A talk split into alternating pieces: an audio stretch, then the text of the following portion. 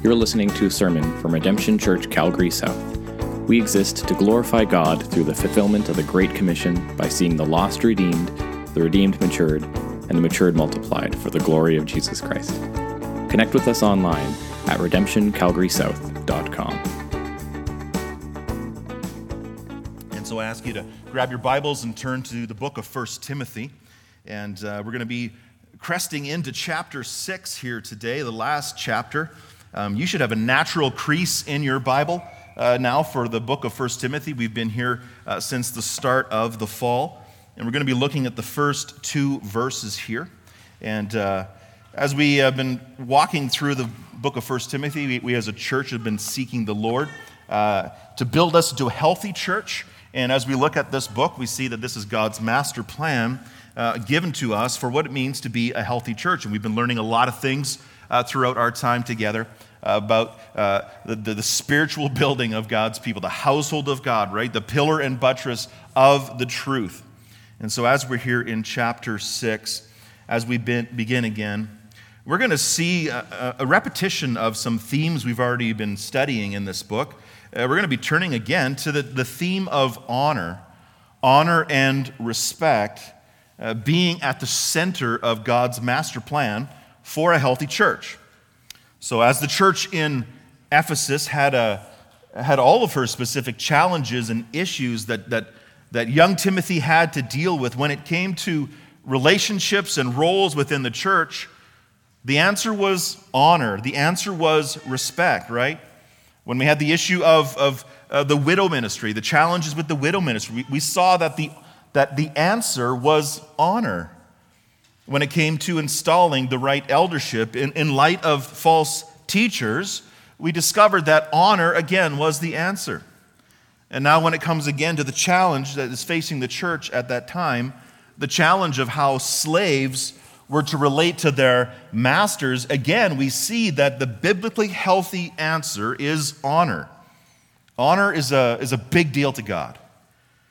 Honor is a big deal when it comes to being and becoming a healthy church.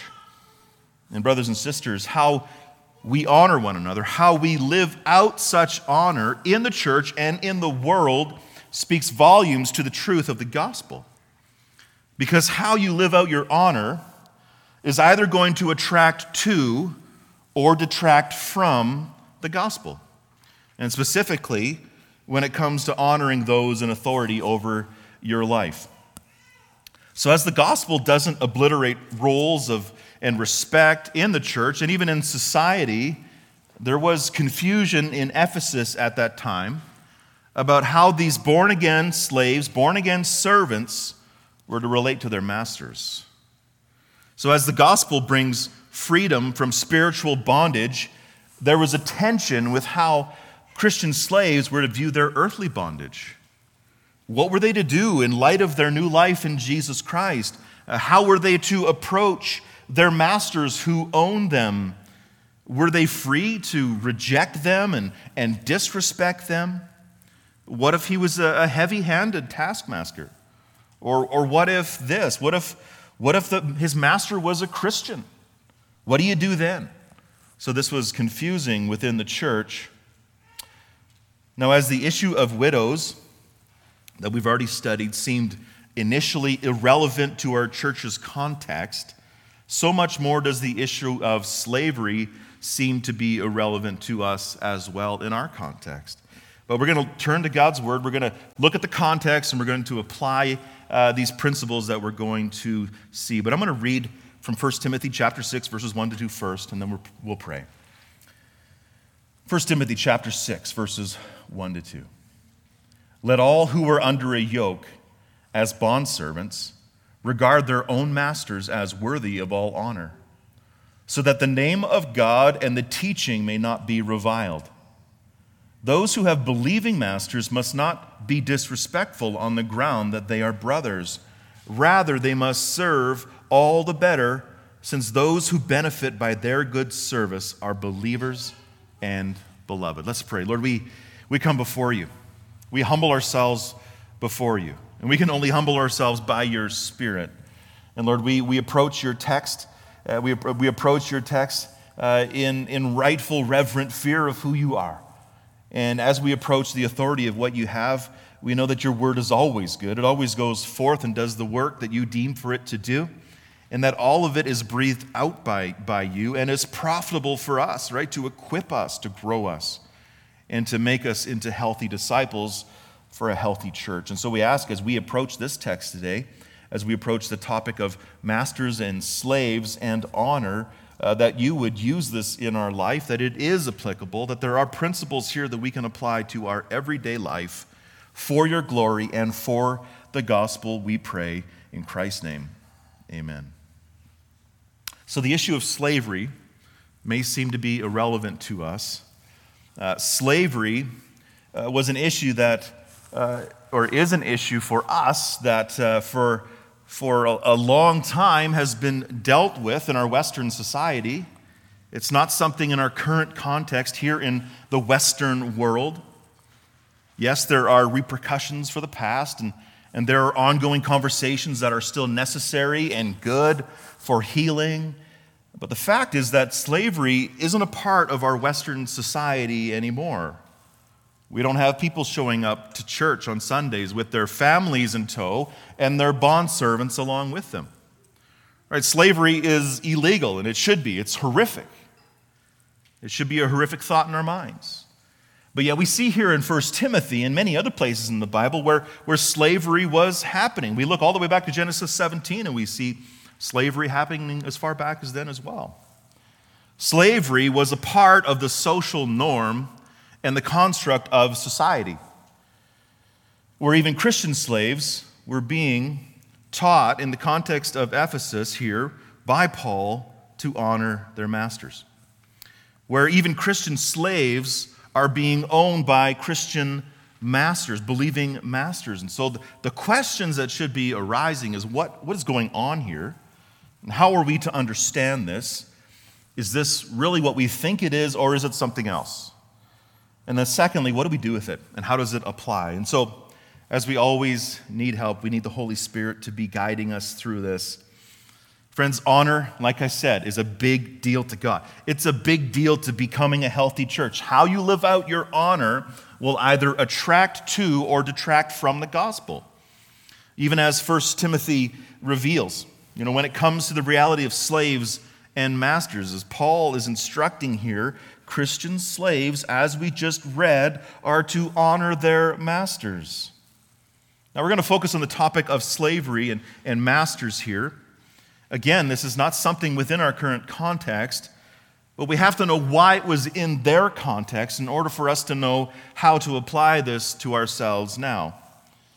So we first have to know what it meant for them then, which means we have to roll up our sleeves, right? We got to do the work. We got to we got to understand the context. We got to practice our hermeneutics. We have to see what is going on here with slavery in the Ephesian church. What's it about? What is happening?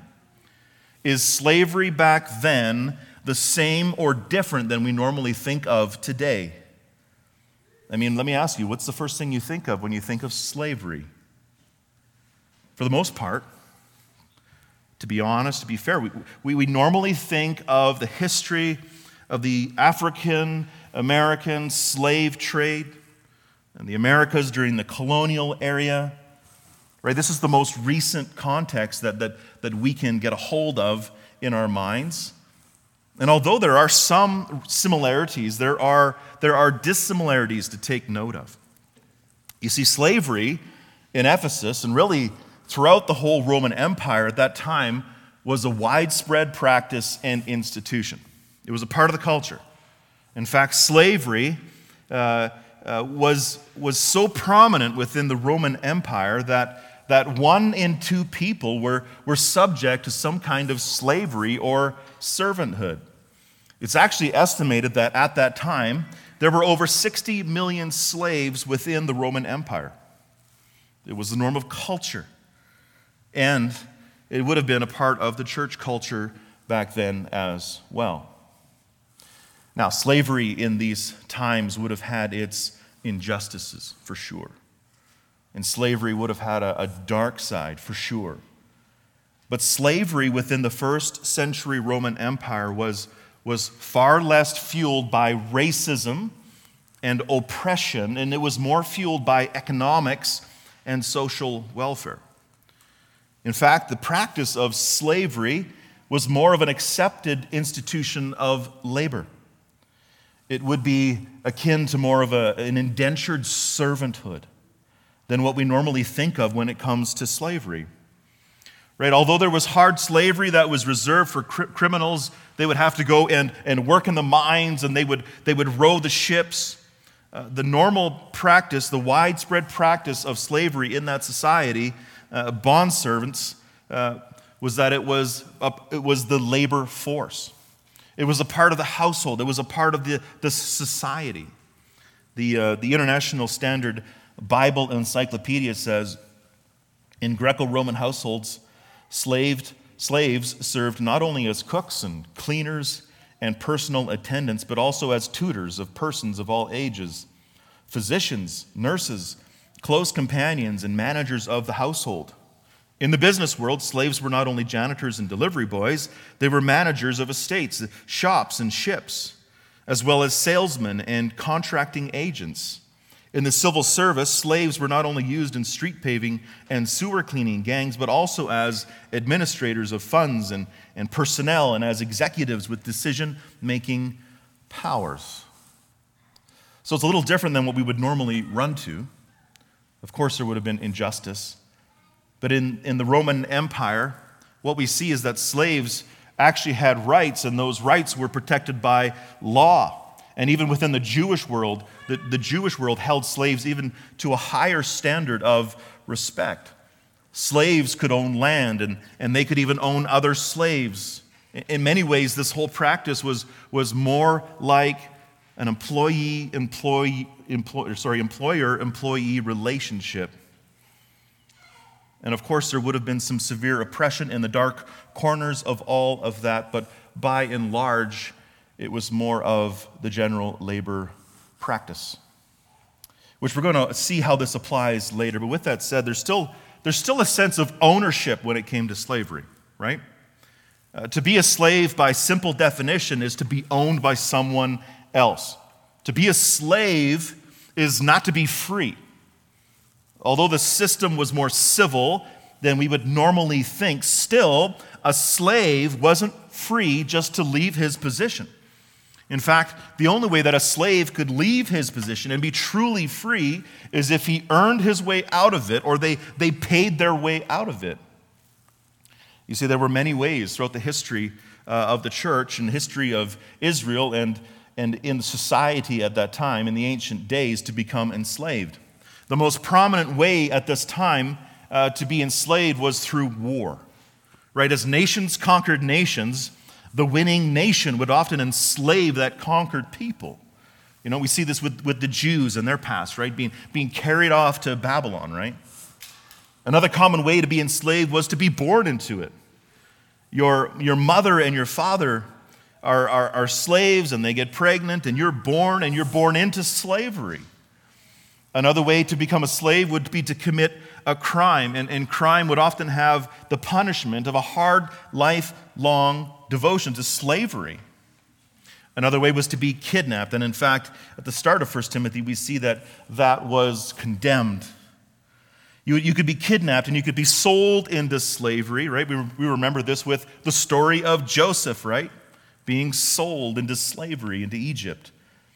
And another way to enter slavery was through debt. And we see this in Scripture quite often. You would owe more than you could pay, and therefore you and your family could be taken in as slaves until the debt was paid. And then another big contributor to slavery was the problem with poverty. So, as plagues and droughts and failing economies would often threaten your very life, many people would sell themselves into slavery for the security that slavery would provide. Right? It was often safer at that time to be enslaved, working for a family, than it was to be free. Right? At least if you would sell yourself into slavery in your poverty, uh, in that position, you would be fed and you would have shelter. You would have the basic needs of life provided for you. Friends, the truth is, as long as we have had history, we have had slavery. And as much as there's been atrocities of slavery, that must be condemned, right? That must be repented of. The slavery Paul's speaking about here, by and large, in Ephesus, was more of a civil, humane form of slavery. Yes, there was ownership involved, but when it came down to the relationship, it was more of an employee employer situation, but with a more strict sense. So, as Paul starts out verse 1 by speaking about those who were under the yoke as bondservants, he's speaking directly to Christian bondservants. He's speaking directly to Christians who were slaves. And notice that his instruction for them, knowing of their yoke, knowing of their ownership, knowing of their slavery, is not for them to break out against their slavery, not to break out against their owners because of their newfound freedom in Christ. His instruction is not for them to rise up and revolt. No, his instruction for them is focused on how they are to relate to their masters.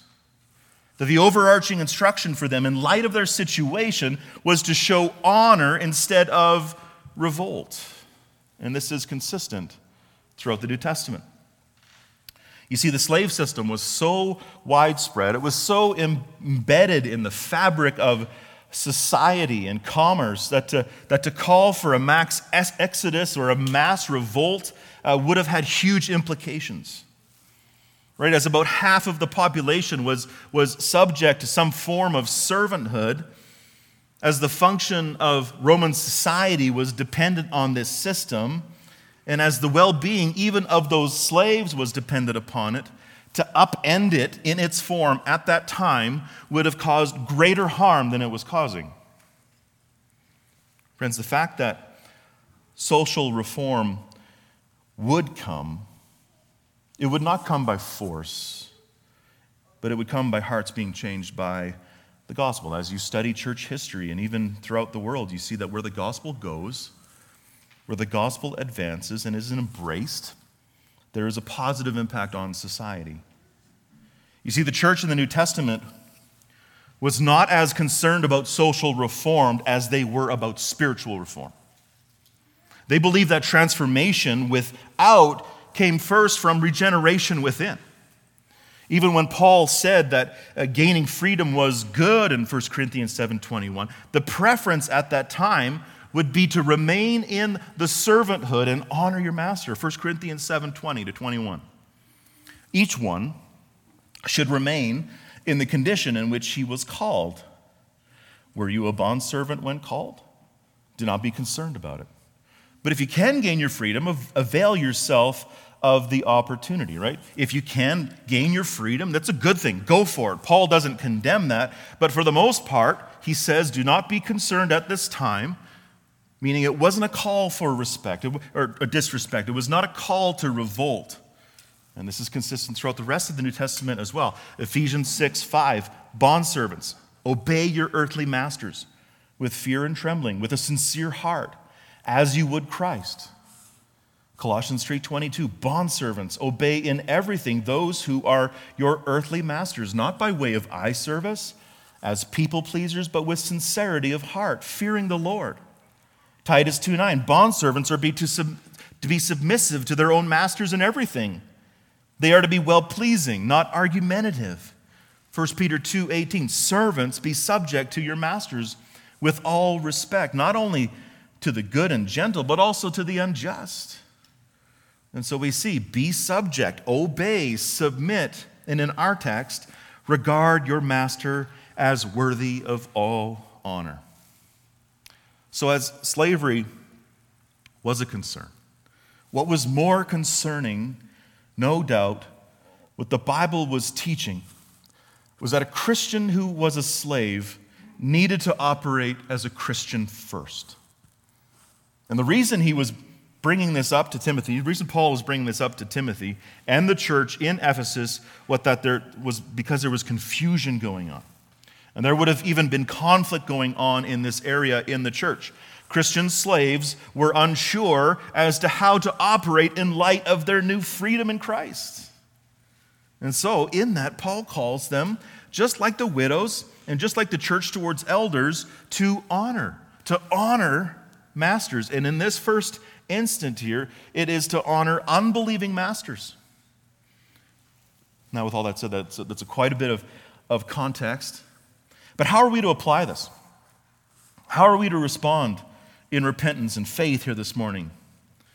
Even more so than the widow text, this, this text seems so far from our context. What are we to do with it? And again, that's when it comes down to seeing the implications, seeing the principles that are here, and applying it accordingly to our lives, right?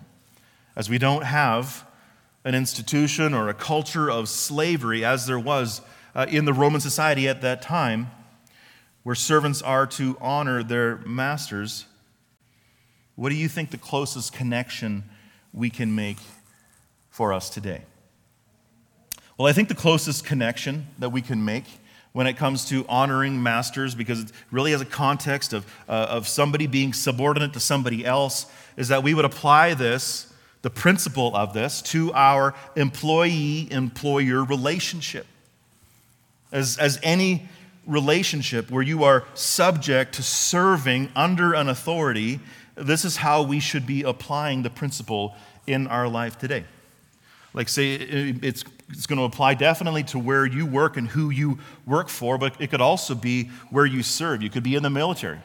You could even be in school or serving uh, and following your instructors as well. So, as, as slavery back then was closer to an indentured servanthood or employment, the instruction of honor here is most readily applied to our everyday work situations, serving situations, where, where you and I are often the worker who works for an employer or a superior. So, although our, our approach to work is a free choice on our part. Friends, work is necessary. We can all agree on that. Work is essential to our livelihood. And when it comes to work, how we apply this text as Christians, again, is all about honor, which is what we see here in the text. And we see that that honor is directly tied to the gospel. So, as I've said in the beginning, how you live out honor will either attract to or detract from the gospel. When Paul says here in verse 1, let all who are under a yoke as bondservants regard their own masters as worthy of all honor, we see that he qualifies this command by saying the ultimate purpose is so that the name of God and the teaching may not be reviled. Friends, the ultimate concern here was the name of God and the message of the gospel. Our approach to work speaks volumes to our understanding of the gospel, to which we're going to apply in two ways here this morning. We're going to apply this in the form of two questions for ourselves. And question number one focuses on our approach to an unbelieving employer, an unbelieving superior. Where we see from verse one, we're going to ask ourselves the question Is my work ethic proclaiming the power of the gospel? Is my work ethic proclaiming the power of the gospel? So, as the name of God and the message of God are intrinsically testified by how you approach your work, again, we ask ourselves is my work ethic proclaiming the power of the gospel? Friends, the gospel not only transforms us inwardly, right, but outwardly as well. Right? It speaks into and informs our behavior. It's the, the head, heart, hand analogy. So, as, as your thinking is transformed, right, by the renewing of our mind, our hearts are then transformed and we are given new desires, right? New passions are placed within us, godly passions and then when our desires are then transformed into God's desires, that's a supernatural work within that works itself out through our actions. That's the, the pathway of transformation. So if you're truly a Christian who is growing by the, the Word and the Spirit, friends, fruit is going to be produced. Change is going to be evident, and it is going to be seen by those who are around you. And so as we spend much of our days and, and much of our lives at work. And as, as most of us here work for someone, the fruit that they see, the fruit that my boss sees, especially as an unbeliever, is a testimony to the gospel at work within me. And so, when it comes to work and serving, the way that I approach work ought to be transformed as well, right? And so, part of the problem Timothy was facing in Ephesus is that these servants who have now heard and believed the gospel, they needed direction. And in some ways, they needed correction. Right? They weren't to take their freedom in Christ as an excuse to dishonor their master. Therefore, we as well cannot take our freedom in Christ and take our jobs lightly. Because that would dishonor the employer, that would dishonor the superior, right? Your boss. Now, Paul says here to regard your master as worthy of all honor, right? Not regard him based on my feelings towards him, not to regard them based on my job satisfaction, not based on the current project that I have been given. No, he calls us to regard them as worthy of all honor because of their position. Right? Just as we read in 1 Peter. Servants, be subject to your masters with all respect not only to the good and gentle, but also to the unjust. Paul's basically, or yeah, Peter's basically saying, even if your boss is an absolute jerk, be subject to him, respect him. And if you were to ask your boss or your manager or a superior in your life how you could best honor them in their position, most are going to say, just do your job. Work diligently at the task that you have been given.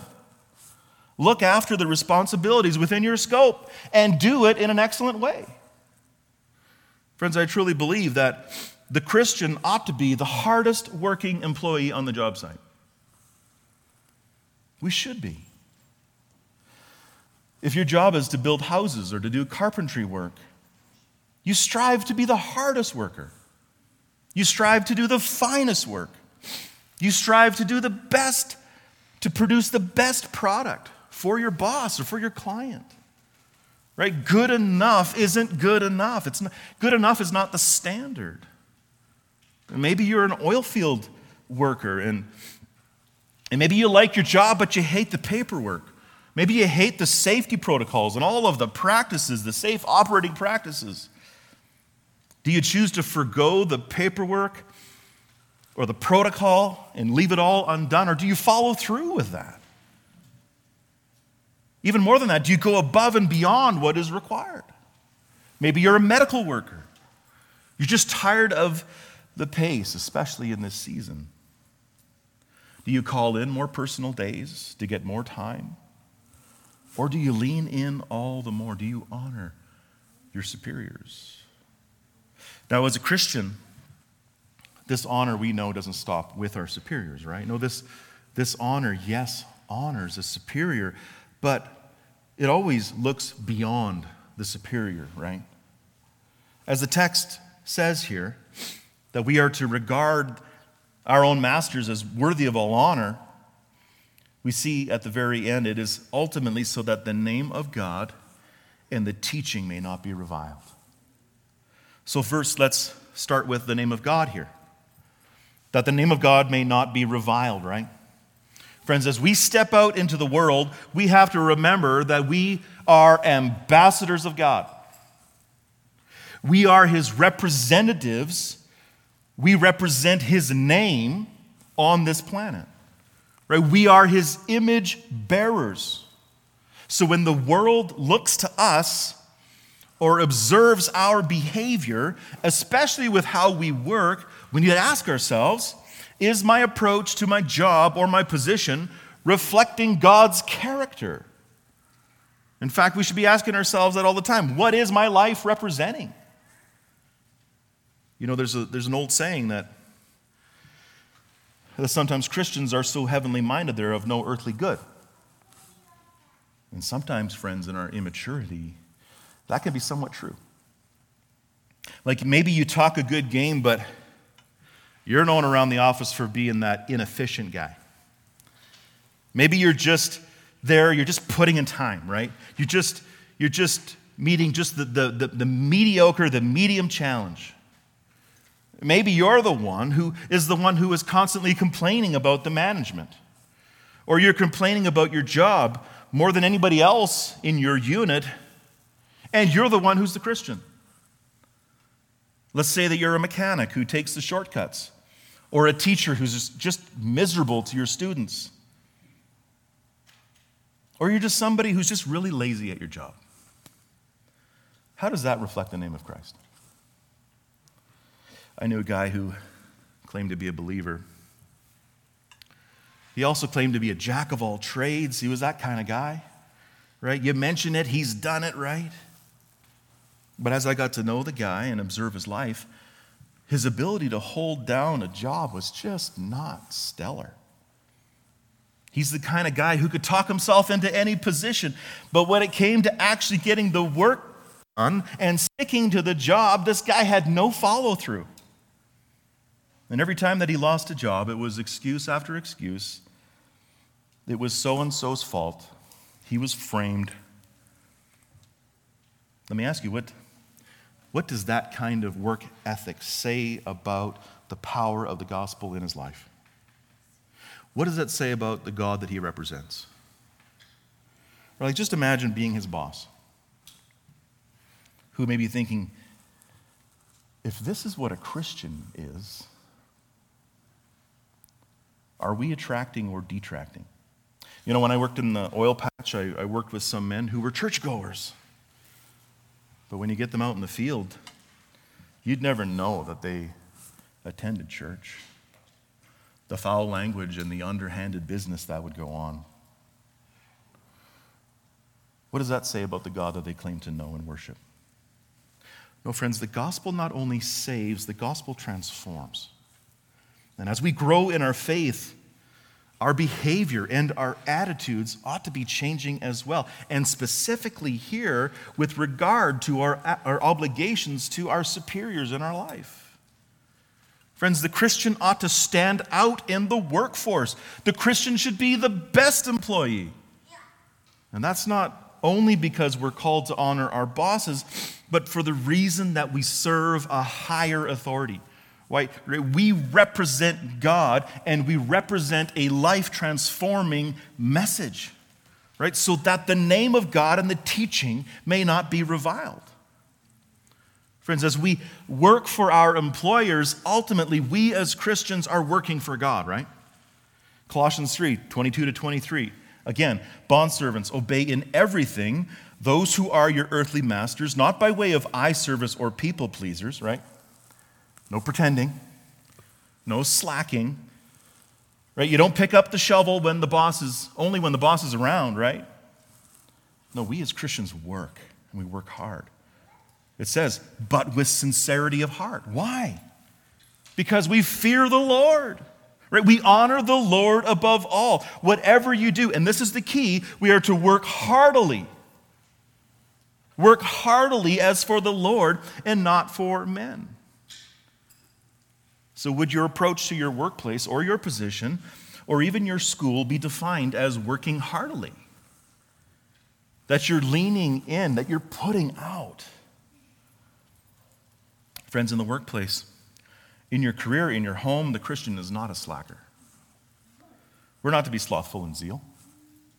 No, the Christian who truly fears God works for God. You set your sights on the Lord first, and then you line up your job and your manager or your superior within those sights. I'm going to serve the Lord by serving this company, by serving this boss.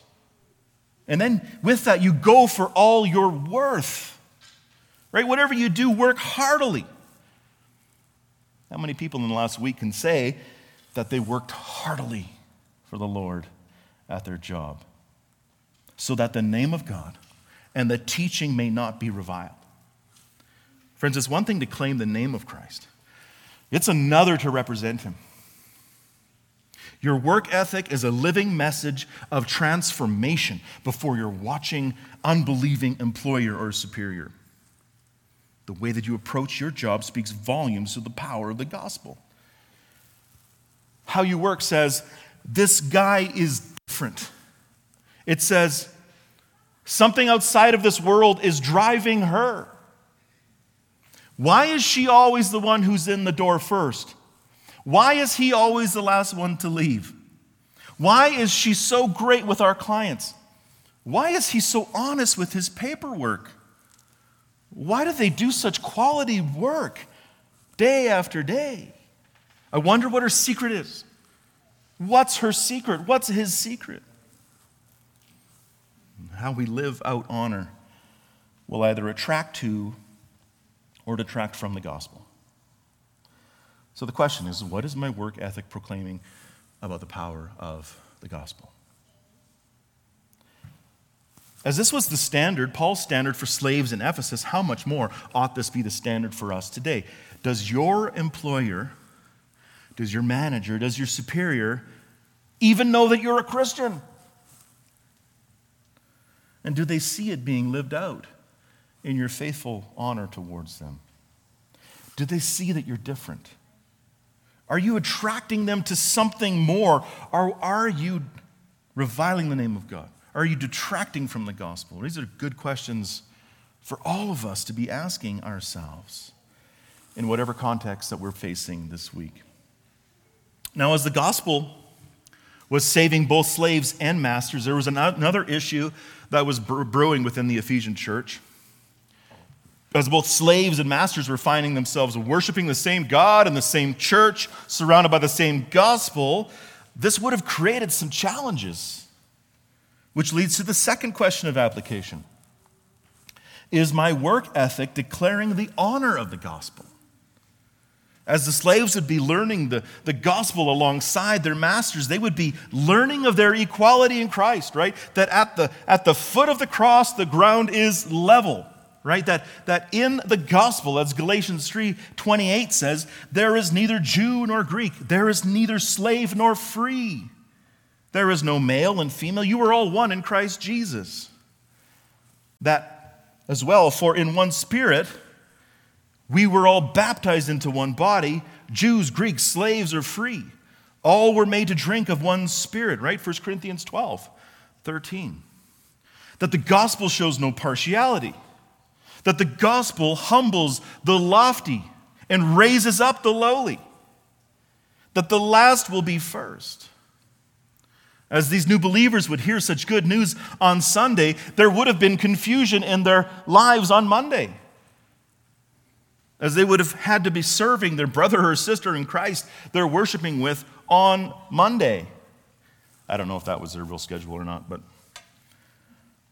And this would have been leading to disrespect. This would have been leading to authority issues, to which Paul addresses firmly here. He says in verse 2 Those who have believing masters must not be disrespectful on the ground that they are brothers, right? Just because you're equals in Christ doesn't mean your obligations are erased, Paul says. Rather, they must serve all the better, since those who benefit by their good service are believers and beloved, right? And he says, teach and urge these things. And as most of the slaves were to honor unbelievers, how much more were they to honor believing masters? The fact that you're now brothers and sisters in Christ doesn't give you the license to question or slack off or get special privileges. No, the gospel commands us here that we are to serve all the better our Christian brother for working for them. Work all the more faithfully. This is not an opportunity to pull the Christian privilege card. It's an opportunity to serve the Lord all the more as you serve your Christian master, right? With all the more zeal. According to Paul, to serve a Christian master was a blessing, it wasn't a curse. So, friends, to work for a Christian brother or sister, to work for a Christian company is a blessing. To work for a Christian boss is an honor. And this is an honor that doesn't come around that often. But when it does, we are to embrace it.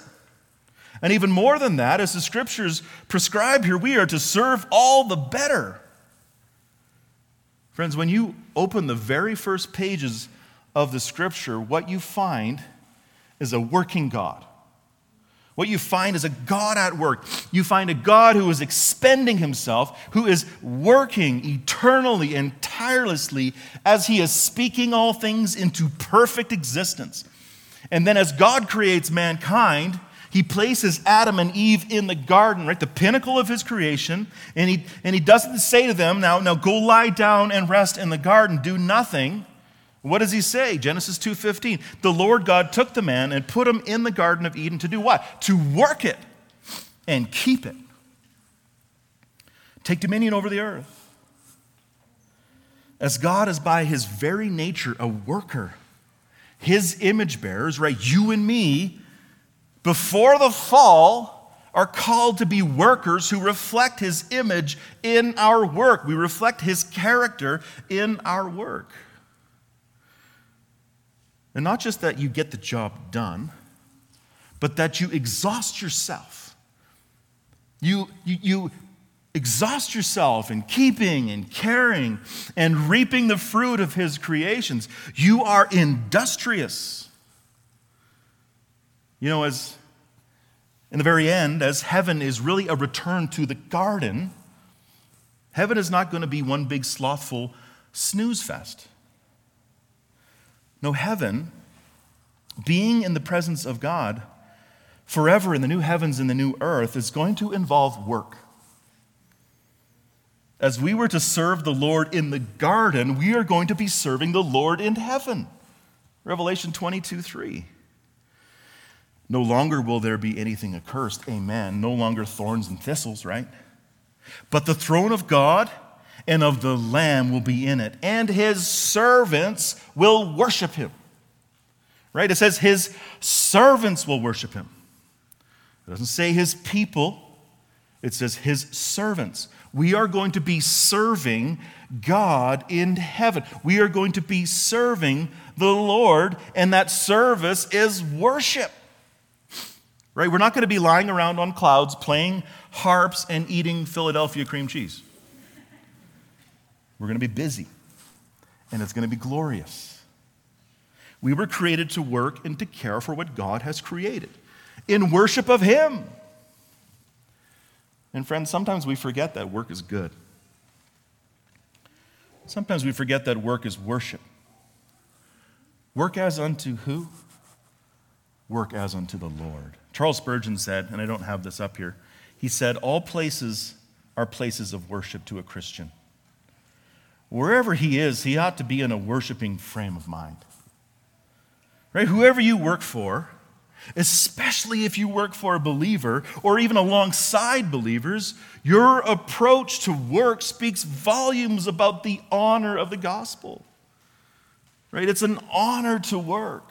It's a privilege to work. It's a God given obligation of worship. It's what our God does. Even as Jesus said when, when he was on this earth, he says, My Father is always at his work to this every day, to this very day, and I too am working.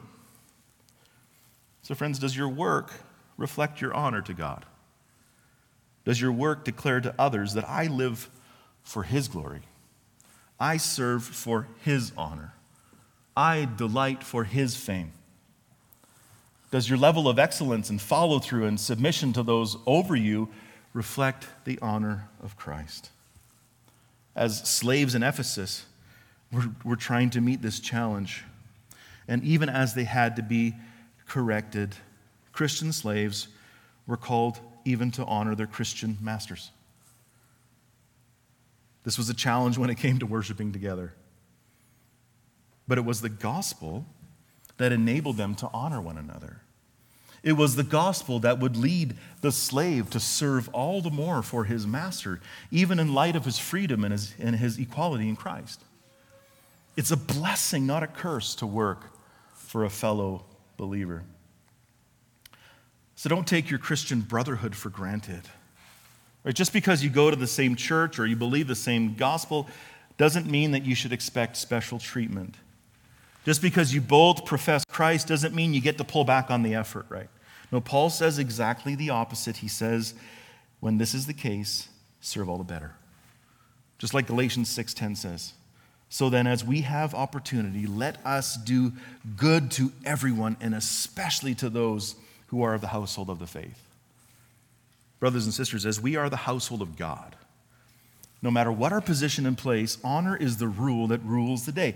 Honor widows who are truly widows.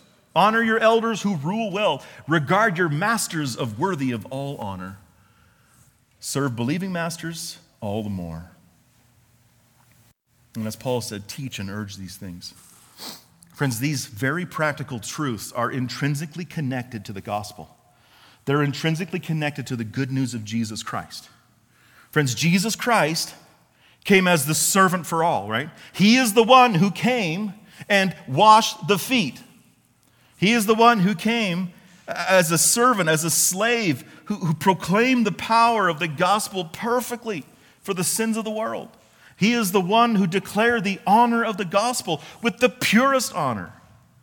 He is the one who Matthew 20, 28 says, he, The Son of Man came not to serve, but to serve, and to give his life as a ransom for many. He's the one who Philippians 2 8 says, being found in human form, he humbled himself by becoming obedient to the point of death, even death on the cross. That is the standard that we follow. And when we believe in that, when we turn from our sin and trust in the one who came to serve and save the lost, he saves us from our slavery, he saves us from our bondage. We no longer are a part of the domain of darkness. We are free, but we are free to serve Him, to give ultimate honor and glory to Jesus Christ. 1 Timothy 6 1 to 2 says, Regard your own masters as worthy of all honor, so that the name of God and the teaching may not be reviled. That is our prayer as we go out this week. That the name of God and the gospel will not be reviled. That when the world looks to us, whether they're unbelieving or believing, they see that we are different. They see that we are working for power that is outside of us, working for authority that is over us, eternal authority. And that in that they are attracted, not detracted, right? To the gospel of the glory of Jesus Christ. That is our prayer the gospel is always connected. And as another challenge on top of that, if your, boss, if your boss asks you, you know, what makes you different?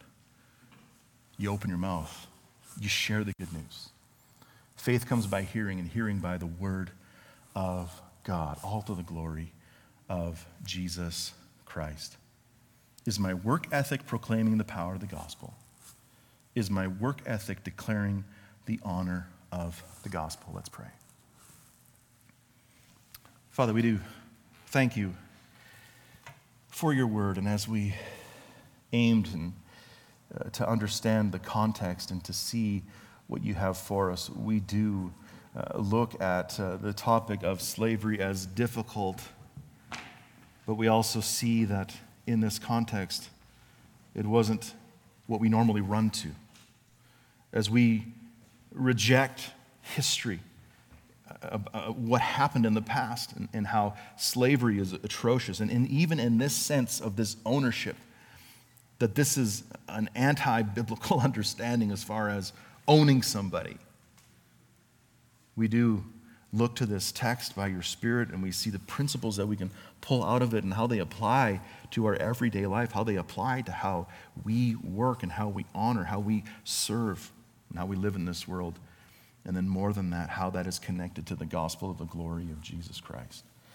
So, Lord, I pray that um, if, if any of us this morning are, are convicted over maybe our, our approach to work last week, maybe, uh, maybe in just in the last couple months, maybe we've pulled back on our effort.